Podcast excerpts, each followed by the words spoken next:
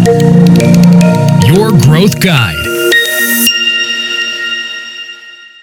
Ποια είναι η κατάλληλη στιγμή για να κάνει διαφήμιση μια επιχείρηση; Γεια σας, είμαι ο Κάρλος Τηλεγυριά από το Your Marketing Growth Guide και σήμερα θα συζητήσουμε για το περιβόητο θέμα του timing στη διαφήμιση. Είναι κατάλληλη περίοδος όταν πέφτουν πωλήσεις, όταν η επιχείρηση είναι στα δυνατά της, όταν υπάρχει έντονη εποχικότητα, πριν ή μετά την hot season; Ή κατά τη διάρκεια. Τι ακριβώς συμβαίνει. Είναι ένα ερώτημα το οποίο είναι σύνθετο, αλλά πάμε να το δούμε κυρίως από άποψη mindset.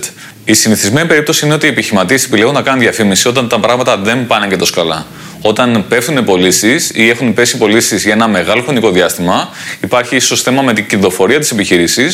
Οπότε σκέφτονται τη διαφήμιση ως ένα εργαλείο για να ξαναφέρει αυτές τις πωλήσεις και βέβαια την αύξηση της κερδοφορίας. Είναι μια καλή σκέψη, αλλά δεν είναι κατάλληλο το timing. Τι θέλω να πω με αυτό; Όταν μια επιχείρηση έχει αρχίσει και πέφτει οικονομικά, δεν υπάρχουν πάρα πολλοί πόροι για να επενδύσει στην διαφήμιση. Αυτό είναι ένα αποτέλεσμα ότι το budget είναι περιορισμένο, οι ενέργειες που μπορεί να γίνουν περιορισμένες. Υπάρχει ένα θέμα σκεπτικού το οποίο πολλές φορές οδηγεί ε, λόγω του άγχους στο να πέσουν οι τιμές, στο να μπει κάποια προσφορά, το οποίο όμως θα κάνει πολύ κακό στο περιθώριο κέρδους, άρα και στην κερδοφορία, και όλο αυτό κάνει τελικά μια ζημιά στην ε, συνολική απόδοση που μπορεί να έρθει. Το ιδανικό είναι να γίνει η διαφήμιση όχι όταν έχουν πέσει πωλήσεις ή όταν έχουν πέσει πωλήσεις για μεγάλο χρονικό διάστημα και ίσως έχει φτάσει στο απροχώρητο όλο αυτό, αλλά να γίνει η διαφήμιση όταν τα πράγματα είναι πάρα πολύ καλά, η επιχείρηση είναι σε μια ανωδική πορεία και θέλει όλο αυτό να το κάνει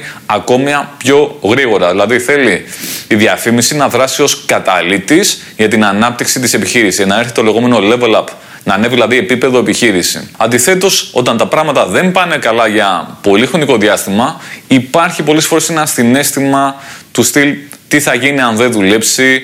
Υπάρχει ένας φόβος, μια ανησυχία, ένα στρες το οποίο δεν ωφελεί, δεν είναι παραγωγικό. Οπότε αυτό που προτείνω είναι να κάνετε διαφήμιση όταν τα πράγματα είναι ρόδινα, όταν τα πράγματα είναι εξαιρετικά για την επιχείρησή σας. Αναπτύσσετε συνεχώς, έχετε το capacity, τη δυνατότητα να αποδεχτείτε παραπάνω πελάτες, παραγγελίες και να αυξήσετε την παραγωγή και εκεί είναι που πραγματικά το καλό, το ποιοτικό marketing μπορεί να σας βοηθήσει. Μην πέσετε στο συνηθισμένο λάθος να κάνετε διαφήμιση τελευταία στιγμή όταν τα πράγματα πάνε χάλια και πάμε εκεί στην διαφήμιση ως λύση απελπισίας. Συνήθως είναι αργά έως πολύ αργά για να φέρει το αποτέλεσμα το οποίο επιθυμείτε.